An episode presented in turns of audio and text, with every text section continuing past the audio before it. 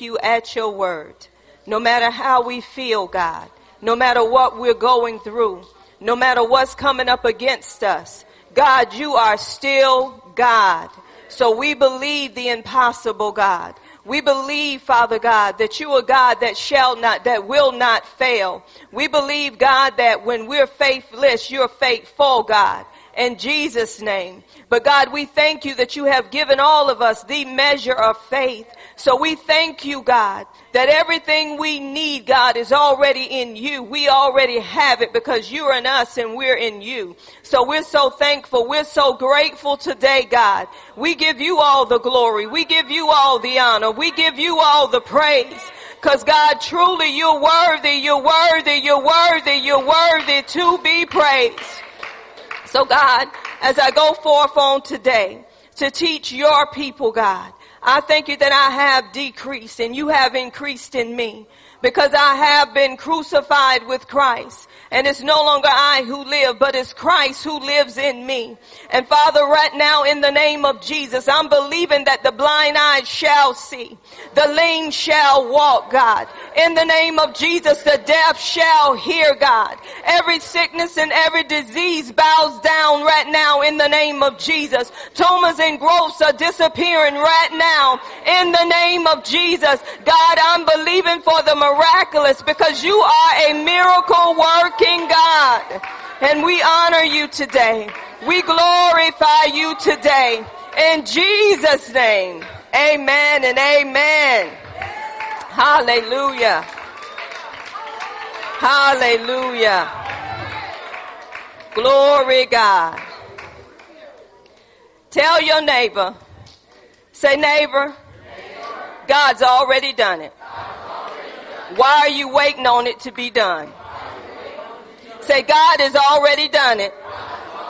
Say, when you grab hold to what God has already done, you will see your miracle.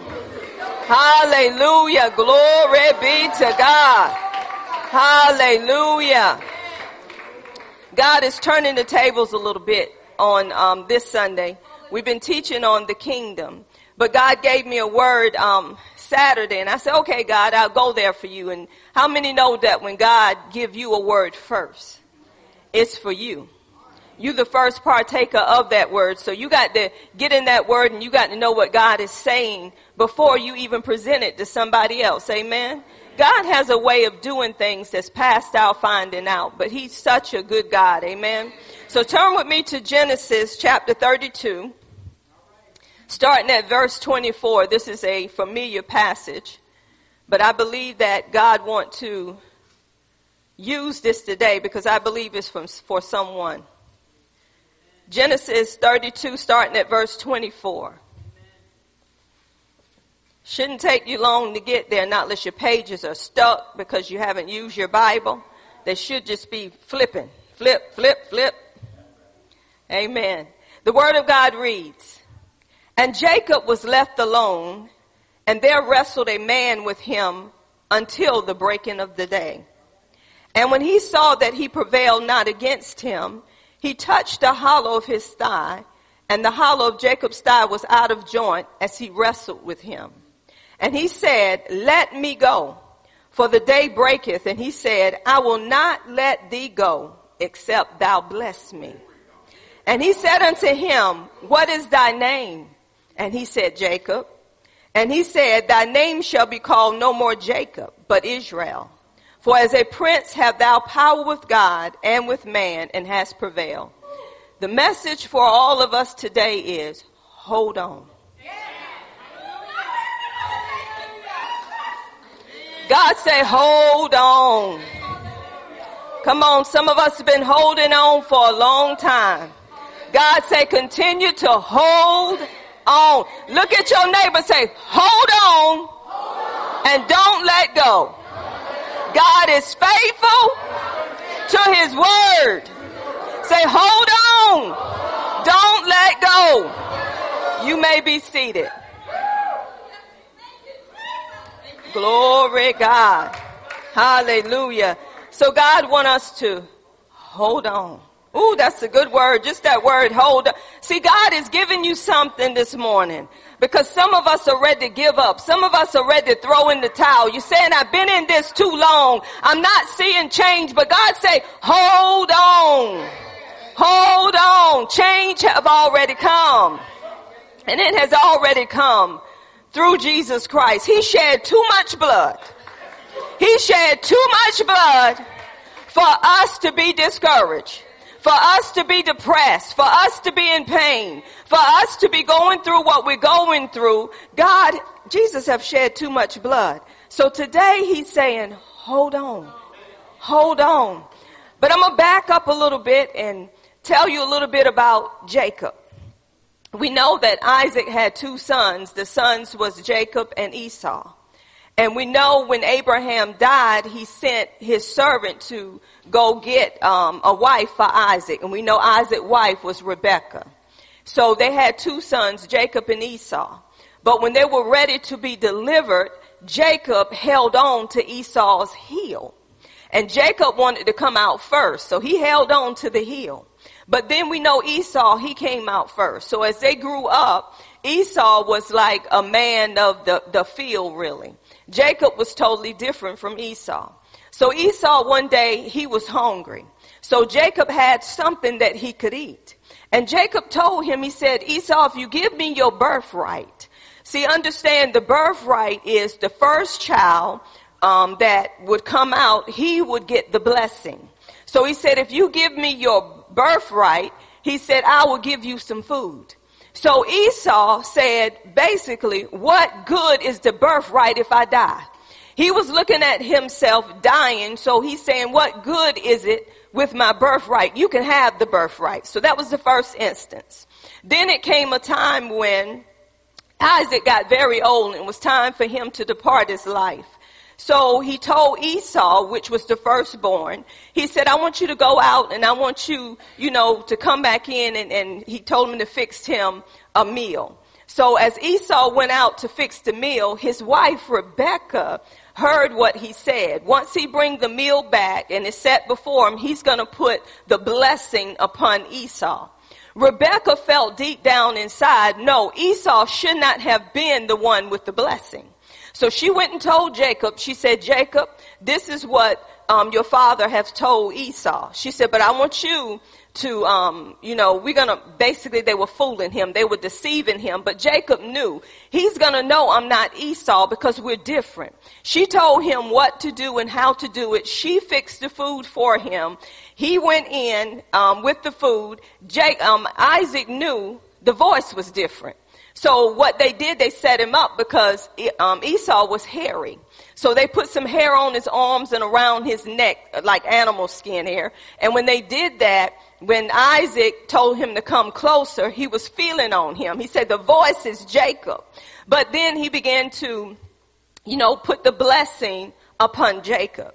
So he gave him the blessing. The blessing was passed to Jacob, but it was passed to Jacob through deceit. So it wasn't really his, but he got it the wrong way. So this is what happened. When Esau, when he came back in to give him the food, he told him, he said, already gave the blessing to Jacob. So Esau made up in his mind, I'm going to kill him. So when Rebecca heard what Esau was going to do to his brother, he told his brother to, told the brother to leave and go to her father's house because he knew that he was going to be a dead man. Don't come back until I tell you to come back.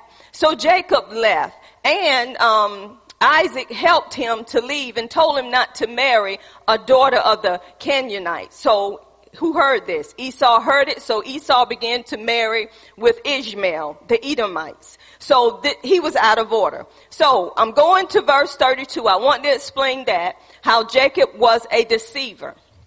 So this is what was happening with Jacob through his life. Y'all know he worked um, for Laban. We know that he worked for Laban, and he ended up with who? Who's the wife he ended up with? The one he loved so much. Rachel. He loved Rachel so much, didn't he? But he ended up with Leah. Look how his life was just like he done. He was being deceived just like he deceived. You can't get away with what you do. When you try to hurt somebody else, that hurt is coming right back on you. You reap what you sow. If you sow hurt, you're going to get hurt. Whatever you sow, you're gonna reap in this lifetime. Do not think just because you save, it's not coming back at you. People think he paid the price for that, but no, God uses these things to let you know whatever you planted for somebody else, whatever ditch you dig for somebody else, just go ahead and fall in it because you're going to fall in that ditch. Amen. So we see how Laban did him. He tricked him. He deceived him. But Jacob, we know he did right in the eyes of Laban. So we see that he had left. So when Jacob had left, he found out that his brother was coming to see him.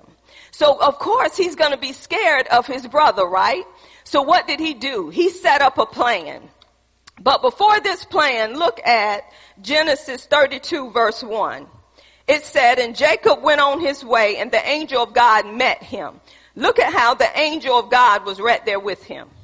God have his ministering angels around us to protect us, to minister to the heirs of salvation. So God had those angels there. But let me back up a little bit. Jacob, he um, began to talk with God, and we know I'm going too far. I'm not going to get too far because this is going to help somebody. So we see the angels was there with him. The angels was prepared to do a work for the Lord on the behalf of Jacob. So when we look a little further down, it said in verse 3, and Jacob sent messengers before him to Esau his brother unto the land of Seir, the country of Edom. And he commanded them saying, thus shall you speak unto my Lord Esau. Look at what Jacob was doing. What Jacob was doing, he was allowing Esau to rule over him. He called him Lord. That was just like a master. So what he was trying to do was reconcile with Esau. And how he was doing it was letting Esau know what he had. He was letting him know, I have everything. I don't need to take nothing else from you. See, he was trying to reconcile with his brother. When we look a little further down, when he did this, um, he was trying to find grace in his sight. Now, when the messenger returned, and this is where I'm going, and the messenger returned in verse 6 to, to Jacob saying, we came to thy brother Esau and also he cometh to meet thee with 400 men with him. Uh-oh. So Esau, so Jacob is thinking now, I'm telling him that, you know, I'll be his servant. I'm telling him I'm not going to take nothing else from him because look what I have. But when they told him that he was coming with 400 men, now this next verse I want you to pay close attention to. It said, then Jacob was greatly afraid. This is how fear comes. Fear comes through guilt. Fear comes through shame. See, Jacob was already feeling guilt. He was already feeling shame. So when they, when he heard, see, that's what the enemy wants you to do. When you hear a bad report, when you hear something that's so horrific, your mind begin to be like a merry-go-round, just like a computer. Data from the past begin to pop up and said, if you should have done this, or you should have done that, or you could have done this, or you could have done that, and this would not have happened. So fear began to rise up. The Bible said he was greatly feared and distressed mean worried. See, this is what fear does to you. Fear becomes great because if you have been holding on to stuff for years, if you have been thinking the wrong way for years, let me give you an example. If you think sick for years, you looking to be sick. If you always think before your doctor's appointment what mom and daddy had, then you looking for what mom and daddy had. If you always watching the news and they telling you if you got these symptoms, it's a possibility you could have this. So you thinking about what you heard. That bring, this why it was great fear here. We do have fear, but that fear expands based on what you think about. The more you think on a thing, the bigger it gets. And you become worried. You become distressed just like Jacob. Don't you know the enemy want to plant corrupt seed? That's why we're born again of incorrupt seed. Everything that God does is good outside of what you see. No matter how bad it looks, God has already done a good thing. So this is why he was greatly in fear. It was great fear. He was distressed. How many y'all been so distressed? You don't want to get out the bed. You don't want to move. Your body is doing flip flops on you. Your stomach is yearning. Feel like you can throw up. You get so nervous. You're shaking and you're angry. You don't want nobody to ask you nothing because you in a place that you can't even think right no more. People don't understand. You saying they don't understand what I'm going through. This is where Jacob was. It was 20 years. He knew something had to be up with Esau because his mother told him, I'll send for you. She hadn't sent for him, but up popped Esau. So he saw himself as a dead man. Come on, when you get a bad report, and they tell you it's nothing else they can do for you, you already see your funeral. Because that's what you've been thinking on for years. When somebody talk about cancer, you already see yourself with cancer. Oh, we too quiet up in here. You already see yourself with these things because you've been around them so much. If you attend to a mother or a father or sister or brother or child that has went through something and you watch all the symptoms and you watch what they're going through, then when something hits your body, you say, oh, I got what they got. Or just like the pandemic, they give you the symptoms, so you put those symptoms in your mind. So now you like, get away from me. I don't want it. Why have you already accepted it? Hello, somebody? Before it didn't matter who sneezed on you was nasty. But you say you knew Jesus, so just don't do that no more. But now since the pandemic, because you see whatever's written, when you enter a place, they have all the symptoms, some of them right there. If you do this, if you, if this is happening, that is happening, that, that, you're like, oh Lord. So you already grabbed hold to what you read. See, just like Habakkuk, Habakkuk was upset because he didn't understand why God was letting them go through what they were going through. They were going through something that was so evil being in captivity. But God already told them what was going to happen based upon what they'd done and God ain't changing his mind because it's already written. So it's not God's fault if we go out there and do something opposite to his word. It's already written what's going to take place in your life. It's not God's fault. He forewarned you not to and you did. So Habakkuk was so upset because he didn't understand. But this is what Habakkuk did, and I'm gonna get into that too. Habakkuk shut everything off. And he wanted to hear, and he went upon a watchtower. Because the watchtower is where they watch to see the enemy coming in and they can forewarn them that the enemy is coming. So he said, I'm going to sit here and I'm going to watch. I want to hear what the Lord has to say unto me. He was so concerned about the people. Have we gotten to a point that we're more concerned about the people than we're about ourselves?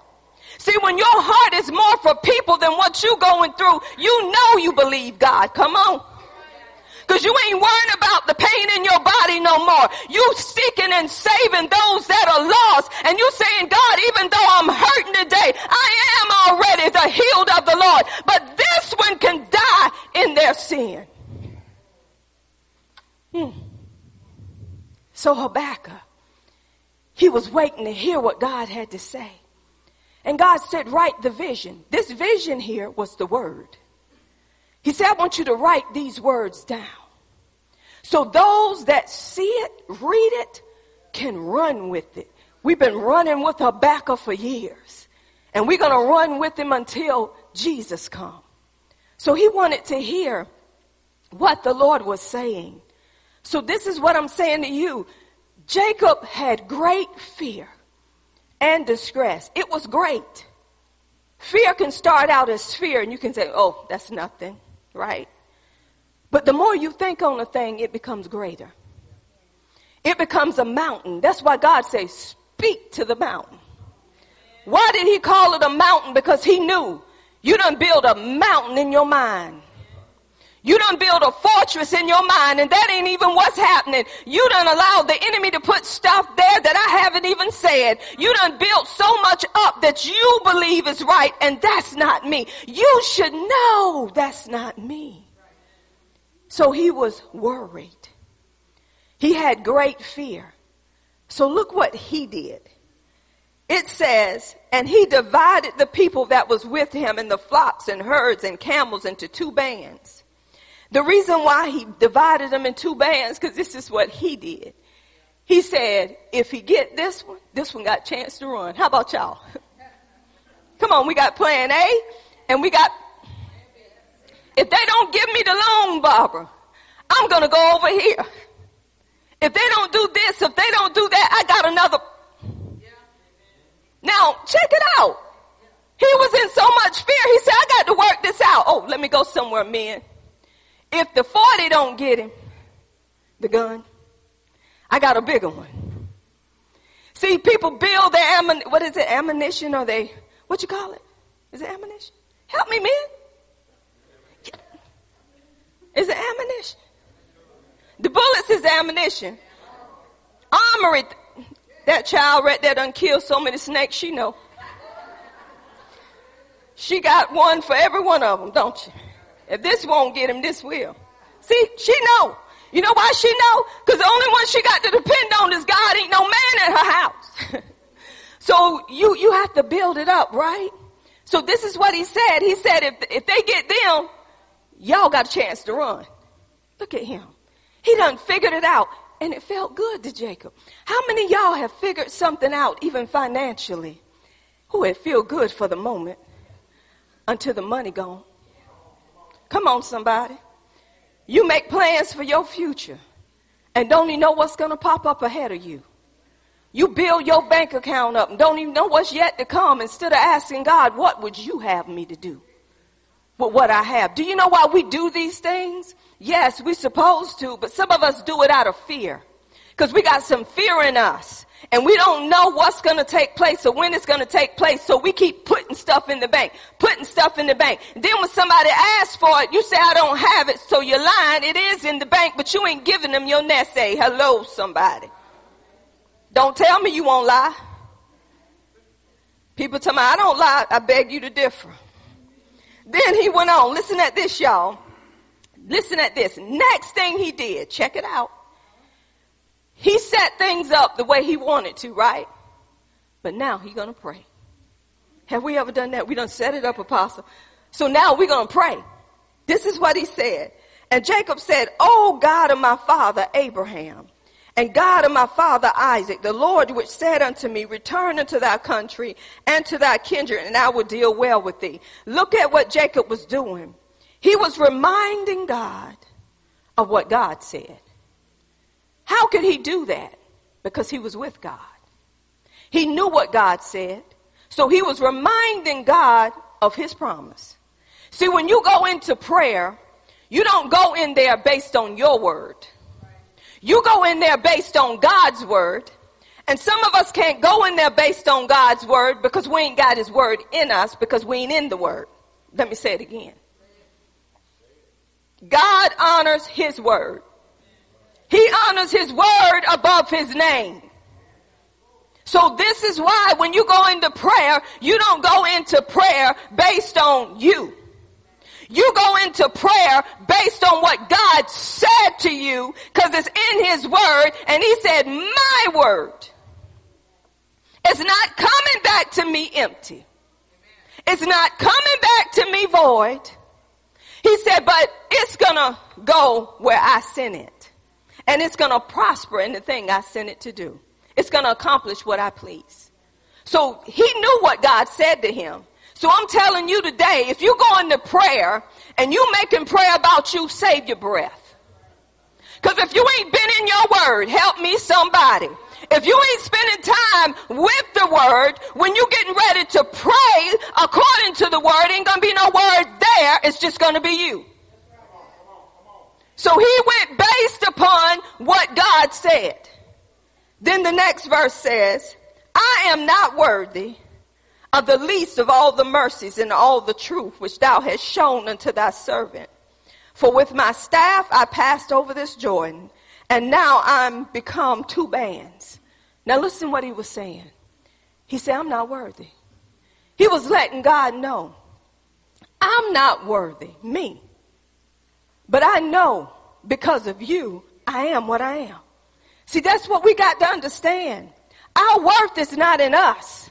It's in Jesus Christ. So we have to let him know because of Jesus, I am who I am. I'm not coming on my behalf. I'm coming on on the behalf of the one who saved me. I'm coming in the name of Jesus. I'm not coming in my name. So the, this next verse is letting us know it ain't about you. He recognized everything that he done. He's not even worthy for God to help him. But he knew you got to help me because of what you said. Oh y'all, we got, we got to get over us.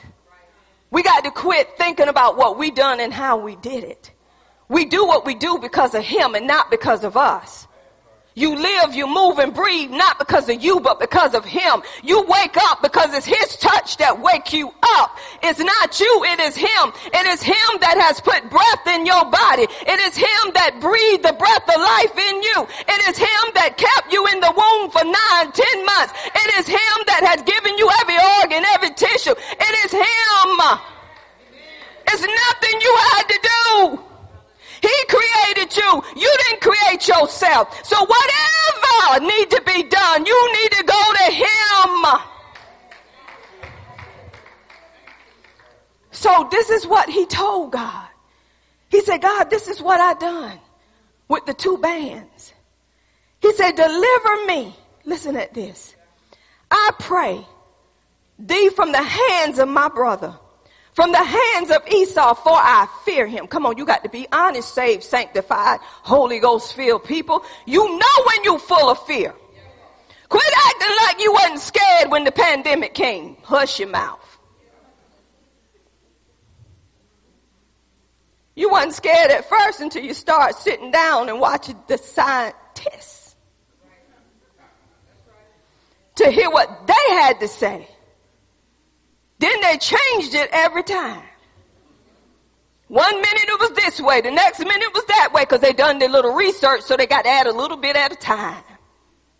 Then we got deeper and deeper with it and some people can't even breathe with two masks. But the scientists say. Don't we have our plan? But it ain't God's plan. And I'm not telling you not to wear a mask. So he said, deliver me. And he was letting him know that he has fear. Come on, I have went to God on several times and said, God, I don't like what I'm seeing. I have to be honest with him. But then I change and say, but you said. Cause fear will come. Even when a little bit come, you got to acknowledge, I know you here. But you got to get up and go. Cause you don't supposed to be here. Because God told me to fear thou not. Because I'm with you. Be not dismayed because I am God. He said, I will strengthen you. I will help you. I will uphold you with my right hand of righteousness. He tell us to fear thou not. So he know that fear is going to come. But he tell us what to do with it when it come. Faith should out overpower fear. So he asked the Lord, deliver me. Then he said, and thou sayest, I will surely do thee good and make thy seed as the sand of the sea, which cannot be numbered for the multitude. So look what he did. He was giving God what? His word. He was reminding God of what God said, but he also let God know, I am fearful. He said, I am fearful of, of my brother. See, when you go to God, God already know what's in your heart. He already know you harboring anger, offense. He already know what's already there. So you might as well say, God, yes, it's there. But I want to be delivered from what's there. God, I need your help. I can't do this by myself. See, when you really come out of pride, you begin to humble yourself and you're not making it about you no more. You're making it about him. God, this is not you. I'm representing you, God. God, I don't want to live this way. He said, deliver me. Y'all got to understand what was Jacob doing? He was crying out. He was crying out to God. He really wanted some help from God. But check this out. Y'all, after he cried out to God. Remember in the beginning, he sent the messenger to Esau. When the mess- messenger come back, he told him Esau was coming with how many? 400. So he got afraid. Then he prayed to God, right? And he told God what God said that he would do. But then he turned around after the prayer and he was still setting up his plan. Help me somebody. How many of us snot all over the floor?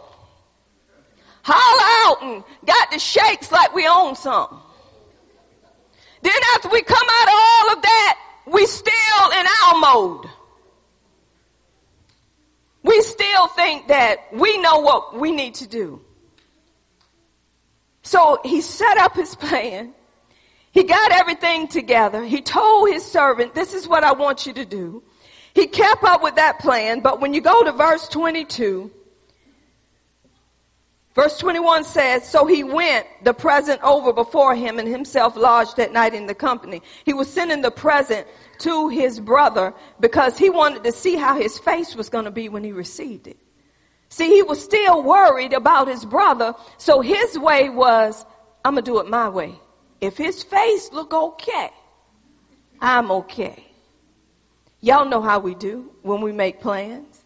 If it look this way, it's okay. Don't let people fool you. They'll smile in your face and still kill you. So then this is what he did. When he had sent all of them over, the Bible says he rose up that night and took his two wives and his two women servants and his 11 sons and passed over. So what he did, he took them over and he took them and sent them over to the brook and sent over that he had had. So he sent them over, but guess what he did? He stayed. Y'all remember he prayed the first time, right? And after he prayed, he still did what he said he was going to do, right? But then it said, and Jacob was left alone. He was in prayer again. He was left alone. When you got something so horrific going on in your life, you can't think with a household of people. You cannot think when everything look like it's tore up around you. So you got to get by yourself. You got to be alone where it's just total quietness. So Jacob got alone. Let me ask you something. Is it a time in your life that you really get alone with God and saying, don't bother me? I need to hear a word from the Lord. See, my grandfather, he always would get away. He would sit in his car to read the Bible. He would get away to hear what God have to say because even when you're in a home, I'm, I'm going to tell y'all this, and you got people in that home with you. If they're worried, worried is in your home. If they're depressed, depression is in your home. If they're feeling pain, the pain is in your home. So when you sitting there and you're open to the spiritual, everything that they're going through is hitting you. So you can't really do what God wants you to do until you get away to hear what God wants you to do because everything is falling on you. It's called the spirit of heaviness. And the only way to get it off is to begin to ask for a garment of praise. And you got to begin to praise God to get the heaviness from around you. But some of us want to lay in it because we're thinking this is how it's supposed to be. No, it's not. I don't have to be depressed because somebody in my house is depressed. I don't have to be sick because somebody in my house is sick. God wants me to raise them up, not hold on to what they're going through. Mm. So look at Jacob. Jacob was alone with God. So God said, listen at this. And Jacob was left alone and there wrestled a man with him until the breaking of day. I'm getting somewhere. Listen at this. Jacob didn't start wrestling with the man. The man started wrestling with Jacob. Let me tell you why the angel of the Lord was wrestling with Jacob. Because Jacob had some hidden agenda that Jacob didn't want to let go of. See, Jacob was afraid. He didn't want to let go of the fear of his brother, the guilt and the shame. So God said, I'm going to have to come in and I'm going to have to wrestle with you because you don't want to let go. I'm going to have to let you know the only way you can depend on me is letting go of this guilt. You got some stuff in your life that need to come up out of you. So he said, I got to wrestle with you. I got to show you that ain't about you. It's about me. That's where that wrestling match come from. The man start wrestling with Jacob first. So then it goes on to say, and when he saw, and when he saw, now listen how long he had to wrestle. Until the breaking. So it started that night. Okay, let me go somewhere. How many of us wrestled all night with a sickness? Wrestled all night with heartache? Wrestled all night with anger? Whatever you may have been wrestling with, it was all night thing. And when you woke up, you still had something going on. You lay down with it. You know why you lay down with it? Because you still in it. That's what was happening with Jacob. Come on, it took all night. Some of us has been there. Can't sleep all night. We're wrestling. When we're wrestling, we ain't trusting God. So it goes on to say, and when he saw that he prevailed, what this mean is not against him. The angel knew, not understand, this is the angel of God. He could have been done, knocked him out. But he was trying to show something to Jacob. So when he saw he could not prevail because Jacob still wanted to hold on to what he wanted to hold on to. What am I telling you? You got to let go and let God. The only way you can hold on to God is let go of you. So he said, okay, I can't overcome this man in this. He want to still hold on to what he's holding on to. So when he saw, this is what he said. Could not prevail against him. He touched the hollow of his thigh. Uh oh. He said, you, you gonna let me go now. You're gonna let it go now. Check this out now. So he said, he, I'm gonna touch the hollow of his thigh. So his what? Hip was, have anybody ever had your hip out of joint? pain anywhere in your body and just feel like you couldn't make it another further, just give me all the medication you can just to give me a little bit of ease. See, this is where Jacob was. When the angel saw, okay, you ain't gonna let go of the fear, you ain't gonna let go of all of this stuff. When you receive this pain, let's see what you do. This man, oh, let me get here.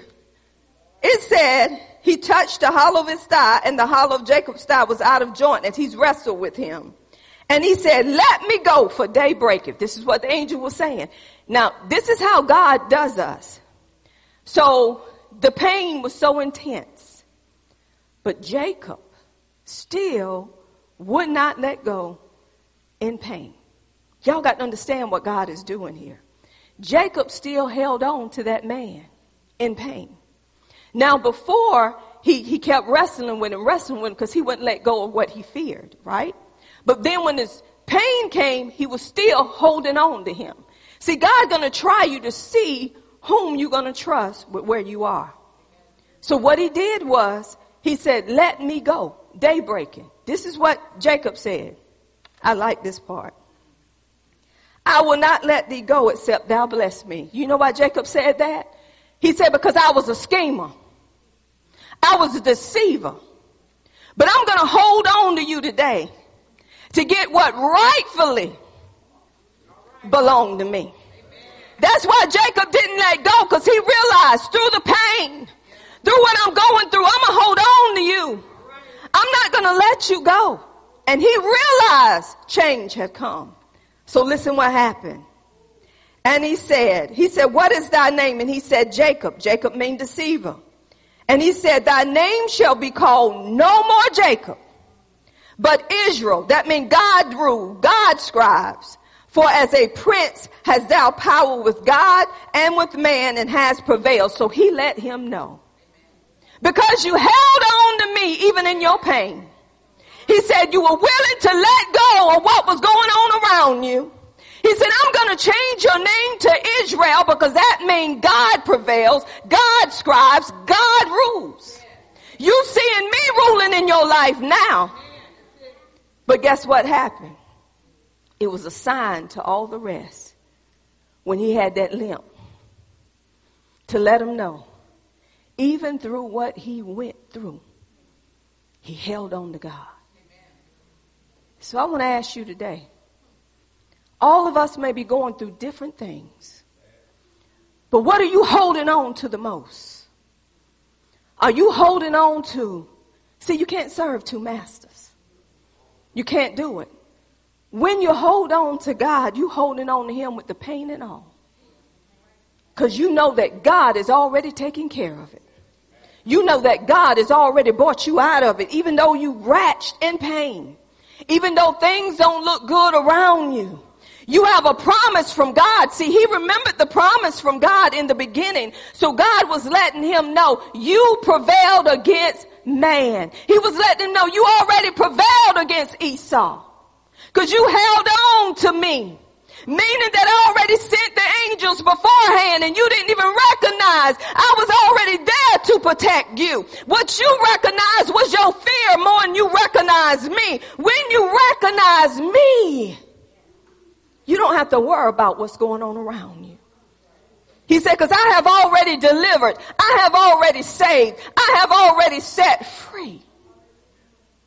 But he wrestled because of what he didn't want to let go of. We wrestle a long time because we're holding on to something. And we truly haven't let it go. When you hold on to guilt, you're still wrestling because you're not trusting God. When you truly trust God, you're willing to go in your word and pull out scriptures and root up. Cause see, when that word come there and the deep as that word get planted, it's bringing stuff up in surface that can't stay there no more. So we got to understand whatever God plants, nobody can uproot it. So we got to understand that our trust have to be in God and not in what we see. I'm not only talking to you, I'm talking to me. Because God have to remind us every day, yes, you see this. But what did I say? See, we say we believe God until something hit our house. That's when we're tried. When something hit our house, can we stand or we worried more about what's hitting our house than focusing on what God already said? There was a man that said that he trusted God. He said, but one day they were going somewhere and him and some friends and the friends um, stopped and they got out the, the van. When they got out the van, it was on this long dirt road. They pulled off playing a pr- prank on him, him and another guy. And he said it was a long dirt road and he was sure they would come back, but they didn't come back. And as they were walking, they looked um, from a distance and it was a pack of dogs coming at them wide open. He said he was thinking in his mind, he said, God, you can save us. That's what he thought in his mind. He said, but then when he looked, the dogs were still coming. So then he stopped again and he said, wait a minute, God, I said you can save us. God told him, he said, but the problem is, do you believe I can save you? He said, that's the problem. He said, you said, God save us, but do you believe that I can save you? So then he began to say, God, I believe that you can save us because he recognized ain't nothing I can do. He said when he said that, he said the dog stopped. Just stopped. He said then when he looked, the dogs went full force the other way. What am I saying to you today? We say we believe God. When sickness come, we say we believe God. But when it get more intense, we drop God off and we try to find other means we try to find another way. But see, faith that we have in God is not looking to no other way. Jesus is the way. The more you stay in the word of God, you don't look for nothing to take his place. The more you meditate on what he has done, when something comes, you don't go to that something, you go to him. You stand even though you're in pain. And God told me, he told me this. I said, God, you are a healer. God, you're a healer. It don't matter what's going on around us. You still a healer. Whether we want to believe it or not, you still a God that has already healed. Whether we want to accept it or not, you still a God that heals. But when you go to people that's going through and you give them the word on what God said, I'm hearing my doctor said. My doctor said.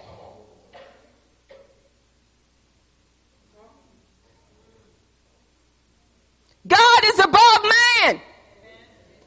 So the thing is, when we run out of what my doctor said, when my doctor can't do what he said, the doctor cannot fix what was broken. Because when they done all they could do, now you ready to say, hallelujah, Jesus saves. Was saving way before you were born. Hmm. We take man's word as truth. You know why? Because we develop a relationship with them and everything they say is supposed to be true. But when they stick you wrong, how true is that? When they inject you with something that your body can't tolerate and you in a coma, how true is that? Some of them don't even say they're sorry for what they've done. They blame it on something else because they're so arrogant. But we put our trust in man. Because we develop a relationship more with them than have God. Am I saying? Am I telling you? Don't listen to your doctor. I'm saying you better listen to God first. You better know whom you're listening to. Because some people just do stuff for money. He ain't about loving you. It's about loving my lifestyle.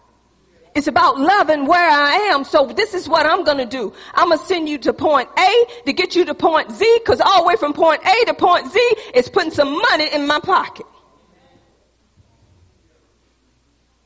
Even though you know deep down inside, I'm fine.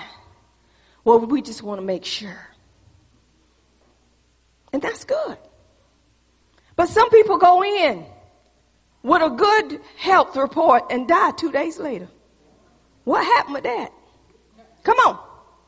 What happened with that? Had a good outcome and fell over dead. What the man got to say about that?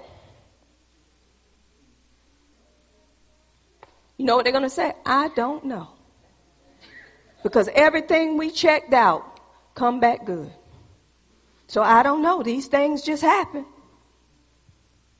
But I know a man who knows it all. I know a man that knows what's going to take place before it takes place. So I have to go directly to God and say, God, I hear, but what do you say? God, I don't know. See, you got to say, I don't know what to do. Some of y'all saying you don't know what to do, but you already know what you're going to do before you do it. Quit lying to God. Before Jehoshaphat could win the battle, he had fear. He prayed to God. But at the end of the prayer, he said, I don't know what to do, but my eyes is on you. What we do, we give people truth. We don't make them take it. But it's our job as kingdom people to give them what God has given us. And if they choose not to take it, you done your part. If you tell a person God is the healer, trust God. The word say by his stripes you were already healed. The word said he sent his word and he has already healed you. The word said that he healed two blind men. The word said that he healed a man with a withered hand. The word said that he healed the woman with the issue of blood. The word is saying all of these things. The word is saying that he healed the man that was paralyzed. The word is saying he healed the woman that was crippled for how many years? 18 years. But the, this is what the word says. If God did it then, he's already done it now. This is what the word says. You give them the word. You can't make them take it. But some people choose man over what they hear. And the reason why they do that, because they think that man has a way. The only way is Jesus. Because at the end of the day, when they put everything they can put in you, after so many years, it's gone. You got to go back again and get reconstructed. Have y'all ever seen the six million dollar man? Don't let that fool you. The man was tore up and they put everything in him they could. He was just like a little robot. Had a body, but he had everything in him and then they had to program it to keep him going. So every time something failed, they watched the failure and they fixed the failure. Didn't it? But see, there's no failing God. Because when God do something, I assure you, it don't have to be done all over again because he's going to do it once. He died. And for all. We got to recognize y'all. The only way you can hold on, let me go back to it, is letting go of you. Letting go of how you see it or how the outcome is going to be based on you until we let go of us, God cannot move the way he need to move until we recognize that he is God and his kingdom rules over all. And if we hadn't got there yet, you wasting air. God love you so much though. He send people to you. And he tell you what's right. He tell you what the words say and we still refuse it because we, our hearts is hardened towards God. Anytime somebody come back at you when you telling them what God is saying, their heart is hard. See, I have learned this. When somebody said, God is saying, I'm paying attention. God is speaking. Let all the earth be silent before him. We have gotten to the place that even when the word go forth, there's no silence. There's supposed to be an awe when God is in the room. When he's speaking, it's supposed to be an awe. And you're supposed to say, yes, Lord. Your servant hears. You paying full attention because you know that word brings you life. And you need life from the word. There was a man in the 1800s. This man was a drunkard, he was a thief, and he was a liar. One day, he decided that he wanted to talk to God. Isn't that something? So he had to hear about him to want to talk with him. And he was trying to go to school, but he needed money. He didn't have a job. So he began to bow his head and he began to pray to God and he said, God, I need money to go to school. Short prayer. He got off his knees. Not long after, it was a knock at the door. The professor, I think was the professor, he come and he told him, he said, I want you to meet this man here. This man needs somebody to tutor him. And I figured you would be the best one to do it. He said, wait a minute.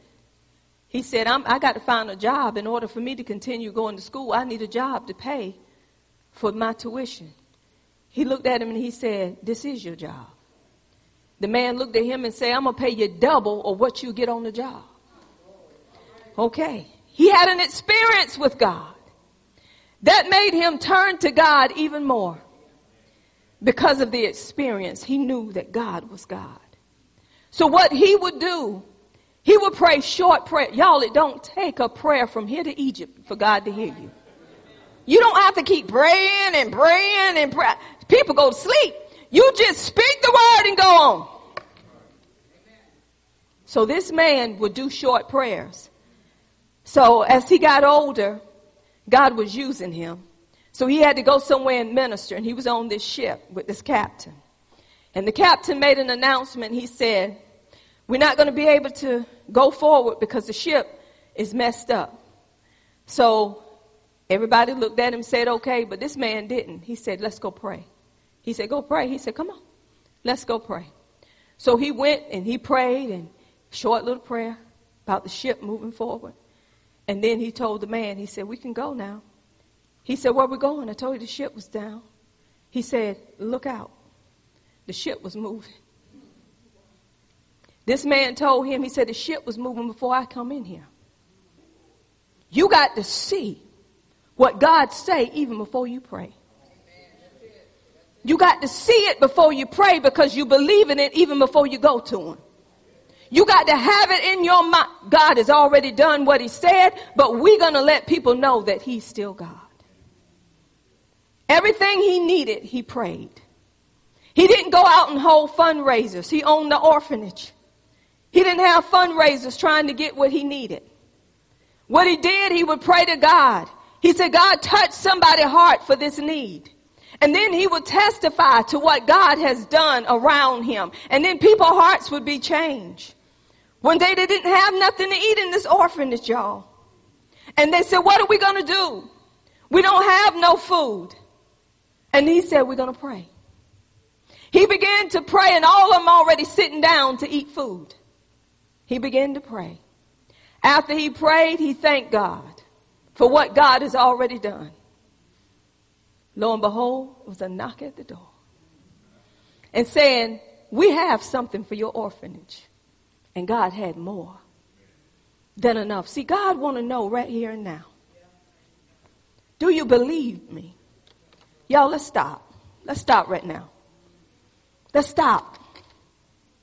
See, when we're in pain, I understand some of us go through in our body, maybe not like others, but we go through. Have a pain here, pain there, may have it everywhere. Hallelujah. Hear stuff crack, snap and pop when you get up. Snap, crackle, pop. Something pop that they don't even supposed to pop. And you say, I'm too young for that pop. What in the world is going on here? So we try to work it out our way. Maybe if I do a little more of this, a little more of that, everything be all right. But you got to work it out with him first. Cause he's the creator of your body. He know your body better than you know yourself. He created every part of you. You are fearfully and wonderfully made. So this is what I tell my father. Father, you created me. You know more about me than I know about myself. You know my coming in and you know my going out, but I don't believe it's time for me to go nowhere. Cause you got some work for me to do. So I know what you said, God, and I'm standing on what you said and I'm moving on what you said, and that's all I know is what you said. So God, I'm here to do what you're telling me to do, regardless of how I feel, regardless of what people say. God, I'm gonna speak your word and speak your word only. So God, here I am and I'm thanking you right now. Before I even see it, God, I'm thanking you because you are still God. And in order for me to know that you're God, I got to trust you right where I am. So I trust you first. And then God will speak. He'll begin to speak and sometimes he speak through a song. He speak, y'all.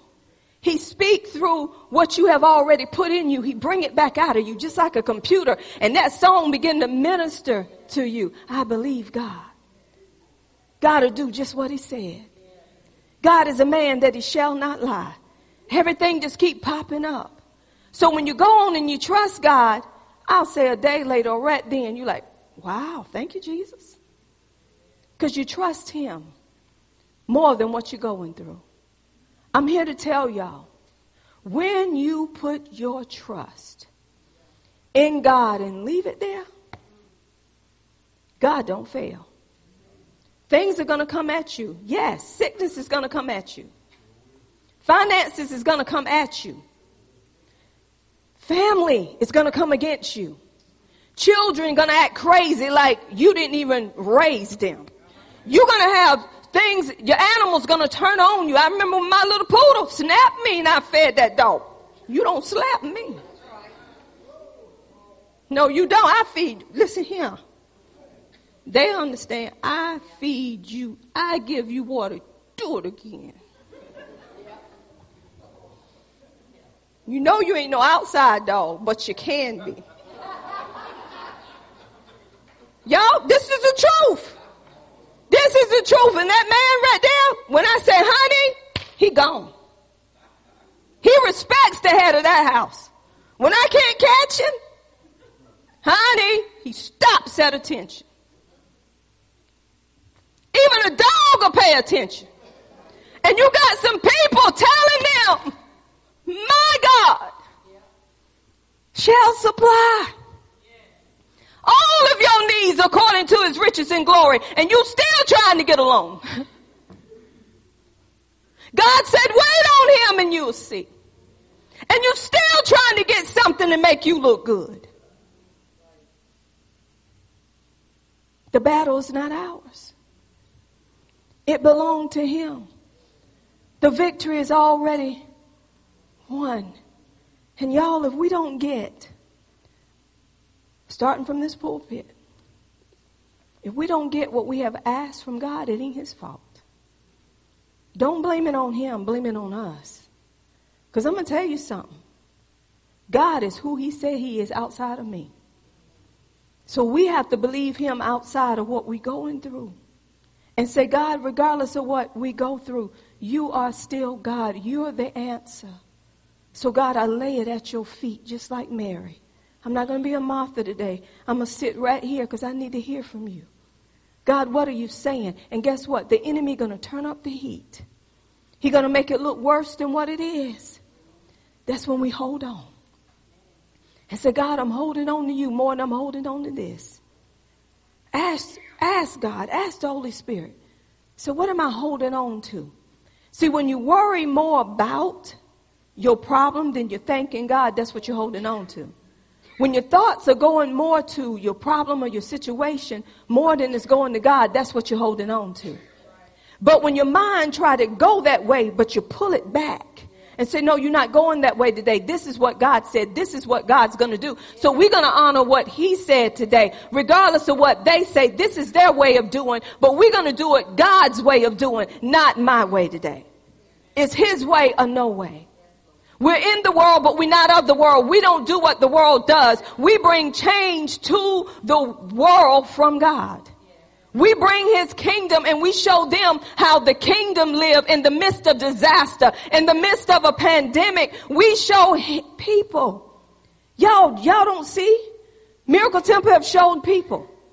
The church is back up even after the hurricane. It come back up five, six weeks after and some people ain't even got theirs up. Come on. God is showing his kingdom still rules. But he got to have someone to step out in the midst of pandemic, in the midst of disaster. We can't shut down, y'all. We got to keep doing what God said. We can't close our door and hoping and praying COVID don't come up in here.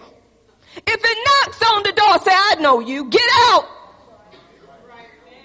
You a liar. You don't belong here. You bow down in the name of Jesus. And when people say, girl, pull that mask up, you're going to get some COVID. Do you know who you're talking to? When you talk to me, you're talking to Jesus. See, we need to be bold as a lion. We need to let people know, I know whom I. Now, don't say it just to be boasting, and you ain't boasting in him, you're boasting in you. Say what you mean and mean what you say. Don't just say it because somebody else is saying it. You say it because that's how you live. Don't go back home and take the Lysol. Cover me, Lord. Cover me real good. Like I know you should. Hallelujah. Anyhow. After you done told somebody. Some people do that. If we're going to trust Him, y'all, all I'm saying is God is saying, hold on. Don't give up. If you have a promise for Him, God ain't going back on His word. It may look bad. It may not look like it want to look. But what did God say? And God will tell you way out, way out before it even comes to your door. He already gave you a word for it. So let's stand on Him. Let's don't stand on us. And sometimes, y'all, it does get hard to stand because we put us too much in the midst of it. So ask God what's there to keep us from doing what God would have us to do. And Sister Shirley, I want to say to you, first of all, I want to apologize to you for something. God showed me something concerning you. And this was over a month ago. And you know how sometimes you get so busy and you get to where you're saying, I'm, I'm going to get to it, I'm going to get to it, I'm going to get to it. But the Lord showed me you in a dream. You remember one Sunday God had spoke to you about healing? This was a while back. After that, God showed me you in a dream, and He showed me you walking just as straight with no limp. And I want to tell you, God is a God that He shall not lie. He's not man that He shall lie, neither the Son of Man that He shall repent. Have He not said it, and shall He not do it? So I speak that God is making every crooked place in your body straight in the name of Jesus. When you walk, you do not walk with a limp, but you walk the way God has created you to walk. I rebuke every pain that comes to hit your body, to cause you to linger, cause you not to do what God has called you to do. I bind it right now in the name of Jesus. And I command healing from the top of your head to the soles of your feet in Jesus' name. Be healed, be made whole in Jesus' name. Because God said, You've been crying out to me. And God said, I have heard your cries. Even days when you didn't want to get out of the bed because you felt like you couldn't roll over. I see you crying out to God, moaning. Even when you couldn't say a word, you be moaning out to God. But I'm here to tell you, God is doing a great work. He's doing a great work. And God is fulfilled everything he has already said. It's already done. You don't even have to wait for your body to line up. It's already lined up. Only thing you have to do is just move forward. Just move forward. Take God at his word and know that he has done what he said he's going to do because he is God. Amen. So what we do, we take the word and we keep moving. We don't worry about the pain. We just keep moving. But what we do, we talk to the pain and say, what did God tell you? You leave right now in the name. I'm talking to you. You don't supposed to be here. Go right now. If you don't talk to it, come on. You messing with my life. You better go. In the name of Jesus, you don't supposed to be here. He gave us authority and right. Quit talking to flesh and blood. Talk to the spirit that's using flesh and blood to come against you. Ask the Lord, what is that spirit using that person? I command it to go in Jesus' name because God have use of that person. Some people have legion and don't even realize they have multiple demons. But when Jesus came in on the scene, legion had to bow down. So if Jesus is in you, a demon cannot stand before you. That demon is going to be cutting up, but it got to bow down. So know who you are now that you're in him and let him do what he need to do in you and through you. Hold on. Come on, give God glory. Hallelujah.